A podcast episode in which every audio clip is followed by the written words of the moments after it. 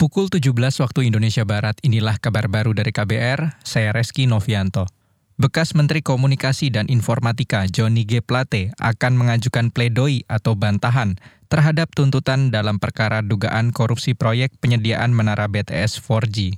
Plate melalui kuasa hukumnya Dion Pongkor mengaku tidak terima terhadap tuntutan karena tidak berdasarkan fakta persidangan. Karena itu kami punya kesempatan untuk mengajukan pledoi minggu depan. Nanti kami akan bantah semuanya.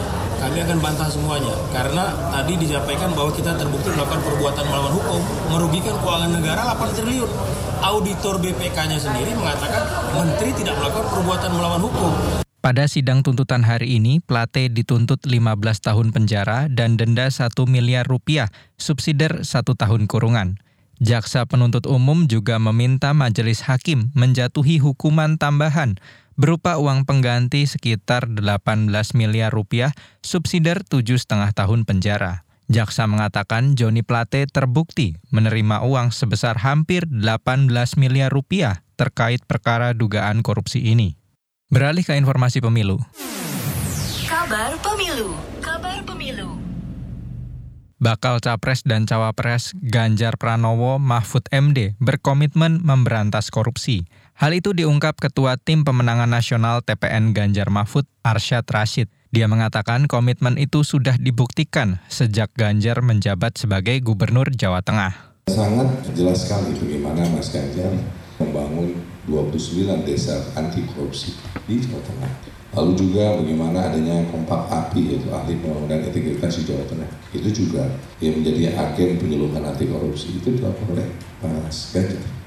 Ketua TPN Ganjar Mahfud, Arsyad Rashid menambahkan, program desa anti korupsi akan diperluas ke seluruh Indonesia.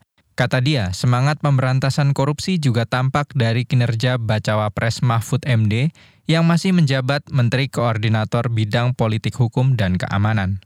Menurut Arsyad, Mahfud berkomitmen mengungkap kasus korupsi, mulai dari tindak pidana pencucian uang TPPU hingga kasus korupsi Asabri yang merugikan negara lebih 22 triliun rupiah. Beralih ke informasi lain, Kepala Staf Angkatan Darat Kasat Agus Subianto menilai penyelesaian konflik di Papua harus menyeluruh, tidak hanya melalui pendekatan keamanan.